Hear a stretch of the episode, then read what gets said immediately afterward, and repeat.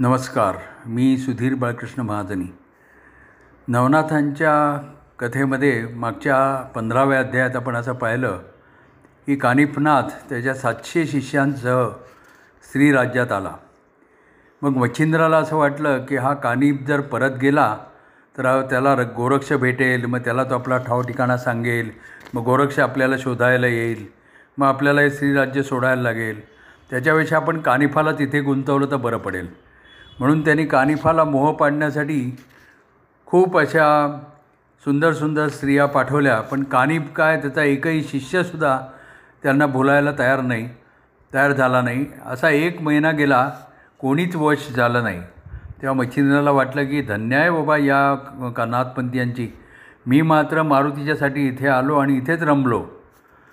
तर मग कानिफ ज्या वेळेला एक महिन्यानंतर जायला निघाला त्यावेळेला मच्छिंद्राने त्याला सन्मानाने खूप चांगला निरोप दिला. खूप संपत्ती हत्ती घोडे कनाती तंबू राहुट्या शिबिका कितीतरी उपयोगी वस्तू दिल्या. आणि एक कोसभर अंतरापर्यंत मच्छिंद्र कानिफाने त्याच्या शिष्यांबरोबर चालत गेला त्यांना निरोप देण्यासाठी. आणि मग कानिफाने श्रीराज्य सोडलं. मग तो देशोदेशी हिंडत गौड बंगालामध्ये आला. आणि तिथे तो जिथे जिथे जाई तिथे तिथे त्याचं आणि त्याच्या शिष्यांचं चांगलं स्वागत होई. आणि त्याची आणि त्याच्या शिष्यांची कीर्ती सगळीकडे धुमधमू लागली. हेलापट्टण नगरातसुद्धा काली गोपीचंदाला हे समजलं. त्यांनी दूध पाठवले आणि कानिफाची सगळी माहिती काढली. आणि कानिफाचा एकंदर वैभव सिद्धी त्याचा प्रभाव वैराग्य हे सगळं पाहून त्या राजाला त्या कानिफाचं महा महत्त्व कळलं. इकडे काय झालं की गोरक्षसुद्धा बंगाल देशातच आला होता. आणि मार्गामध्ये एका अरण्यामध्ये गोरक्ष आणि कानिफ हे एकमेकाला भेटले. कानिफ आणि त्याचा शिष्यमेळा होता आणि एकीकडे गोरक्ष होता. गोरक्ष आणि कानिफ यांची एकमेकाची ओळख झाली. दोघंही नाथपंथी आहेत म्हणल्यानंतर दोघांना एकमेकाला भेटून आनंद झाला. मग त्यांनी तिथेच ते अरण्यामध्ये जेवायला बसले. मग कानिप गोरक्षाला म्हणाला ही आंबराई अगदी मधुर फळांनी भरलेली आहे. फळे आणाय आणू का खायला? तेव्हा गोरक्ष म्हणाला नको कशाला उगाच त्रास? मग कानिप म्हणाला की अरे त्यात त्रास कसला? मी तो शिष्याना सांगतो आणि शिष्य मग ते आंबे तोडून आणतील. तो गोरक्ष म्हणाला की एवढा त्रास त्यांना कशाला द्यायचा? तुझी इच्छाच असेल तर माझ्यासाठी असं कर. आपल्या विद्येच्या बळाने तू इकडे फळं आण आपल्या इथे. मग कानिफळाला तर तेच पाहिजे होतं. त्यांनी विभक्त अस्त्र आणि आकर्षणास्त्र जप करून मन भस्म फेकलं. त्यामुळे झाडावरचे पिकलेले आंबे सुटले आणि तरंगत समोर येऊन हातामध्ये पडले. कितीतरी आंबे आले. सर्व शिष्यमंडळी गोरक्ष कानिफनाथ सगळे आंबे खाऊन तृप्त झाले. सगळ्यांनी हात धुतले तोंड धुतली. मग गोरक्षाला वाटलं की आपणही याला विद्या दाखवावी म्हणून गोरक्षाने सुद्धा विभक्त अस्त्र आकर्षणास्त्र याचा उपयोग करून आणखीन फळं आणली. ती पण खाऊन झाली. सगळ्यांनी अगदी ढेकर दिले. तेव्हा गोरक्षानंतर म्हणाला आता ही उरलेली फळं आहेत ना ती परत वृक्षाला जाऊन चिकटवा. या वृक्ष वृक्षाला परत लावून ठेवा. तेव्हा कान कानिप गडबडला. तो म्हणाला असं कधी झालं आहे का? गोरक्ष म्हणाला की का खरा भक् गुरुभक्त असेल तर त्याला काय अशक्य आहे? गुरु पवित्र आणि श्रद्धावंत असेल तर तो दुसरा ब्रह्मदेवसुद्धा निर्माण करेल. इकडचं जग जग तिकडे करेल. त्याला काय कठीण आहे? त्यावर कानिफ म्हणाला की अरे हो हो हो माहिती आहे तू आणि माहिती आहे तुझा गुरु. माहिती आहे तुझी तू योगविद्या.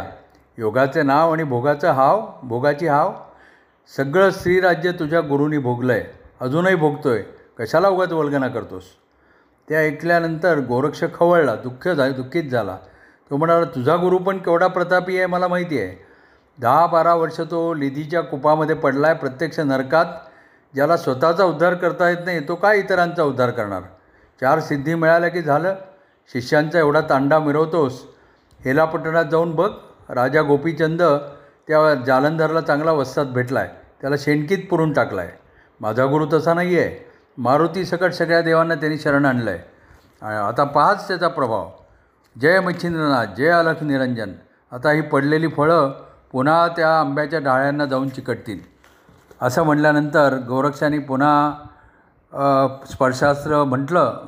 स्पर्शास्त्राचा जप केला आणि भस्म त्या आंब्यांवर सोडलं. ते आंबे जाऊन झाडाला चिकटले. तर ते पाहिल्यानंतर मात्र आणि जालंधराचं सगळं वृत्तांत ऐकल्यानंतर कानी प्रांजळपणाने गोरक्षाला शरण आला. आता गोरक्षाला त्याचा गुरु कुठं आहे ते कळलं होतं. तो श्रीराज्याच्या दिशेने निघाला. कानिफाला पण कळलं होतं त्याचा गुरु कुठं आहे म्हणून तो हेलापट्टणाकडे निघाला. जालंधराची वार्ता त्याला कळली होती. त्यामुळे आता कानिफनाथ हेलापट्टणाला ज्यावेळेला आला त्यावेळेला तो येत आहे कळल्यानंतर राजाने तर त्याची आधीच माहिती काढली होती. त्यामुळे राजा मोठ्या वैभवासह त्याचं स्वागत करायला गेला. आणि त्याला त्याच्या मनात आलं अरे जालंधर तर किती घाणेरडा होता उक उकरड्यावर असायचा. हा योगी कसा वैभवशाली आहे. माझ्यासारख्या राजाला असाच गुरु शोभेल. आईला काय कळते? पण कानिप्स मात्र संतापलेला होता. पण गुरुची प्रत्यक्ष भेट झाल्याखेरीज राजावर राग करणं बरोबर नाही असं त्यानं ठरवलं. मग राजा समोर आला. त्याने लोटांगण घातलं कानिफनाथापुढे त्याची स्तुती केली. त्याला राजवाड्यात नेलं. कानिफ शांतच होता पण राजाने ज्यावेळेला अनुग्रह मागितला तेव्हा मात्र कानिफ रागाने म्हणाला अरे राजा ज्याचा अनुग्रह तू खरोखर घ्यायला पाहिजे होतास त्याला तू पुरून ठेवलेस शेणामध्ये घोड्याच्या लिदीत आणि माझ्यापुढे कशाला लोटांगण घालतोस? ते ऐकल्यानंतर मात्र राजा घाबरला. त्यांनी संतांची दयाळू वृत्ती कशी असते ते सांगितलं. वारंवार क्षमा मागितली. तेव्हा कानिफाने त्याला अभयने दिलं आणि त्याला घेऊन तो स्वतःच्या शिबिरामध्ये गेला. मग इकडं हे कानिफाचं आणि राजाचं संभाषण मैनावतीच्या काही दासींनी ऐकलं होतं. त्याने मैनावतीला जाऊन सगळं सांगितलं. मैनावती दुःखी झाली आणि ती राजाला भेटली आणि त्याला फार बोलली. राजाने पण तिची क्षमा मागितली. कानिफाचा राज शांत काम राग शांत करण्याचं काम राजाने आईलाच करायला सांगितलं. तर मुलासाठी आई काय करणार नाही? कानिफाची भेट मैनावतीने घेतली. तिनं सांगितलं की आपण जालंधराची शिष्य आहोत. तेव्हा कानिफ म्हणाला की एवढा मोठेपणा सांगतेस तर त्यांना निधीत का पुरून ठेवलंस? हीच का तुझी गुरुभक्ती? काय न्याय आहे? तेव्हा ती म्हणाली की हे गुरुबंधू अरे मला तुझी बहीण समज मी काय सांगते ते ऐक. मला ही गोष्ट माहीतच नव्हती. गोपीचंदाला मी त्यांच्याकडून अनुग्रह घे घेण्यासाठी विनवत होते. त्यानेच हे गुप्तपणे हे कृत्य केलं. आत्ता मला तुमच्या दास माझ्या दासींकडून तुमचं सगळं कळलं म्हणून मी धावत आले. आता जालंधरनाथाने जर गोपीचंदावर कोप केला तर मी बुडालेच म्हणून समज. म्हणून हे गुरुबंधू तू सर्वांना वाचव. मग मैनावतीचं हे बोलणं ऐकलं मग कानिफाचं मन द्रवलं. त्याने तिला सांगितलं भिवू नकोस मी राजाचं अकल्याण करणार नाही. तेव्हा मग मैनावती तिची भीती जरा शांत झाली आणि ती आपल्या राजवाड्यामध्ये आली. जालंधरनाथ जिवंत आहे की नाही हे गोपीचंदाला काही माहिती नव्हती पण मैनावती मात्र योगीजनांचं तपोबल जाणून होती. आता पुढे जालंधारनाथ कसे प्रकट झाले त्याची कथा आपण पुढल्या अध्यायात पाहू. नमस्कार धन्यवाद.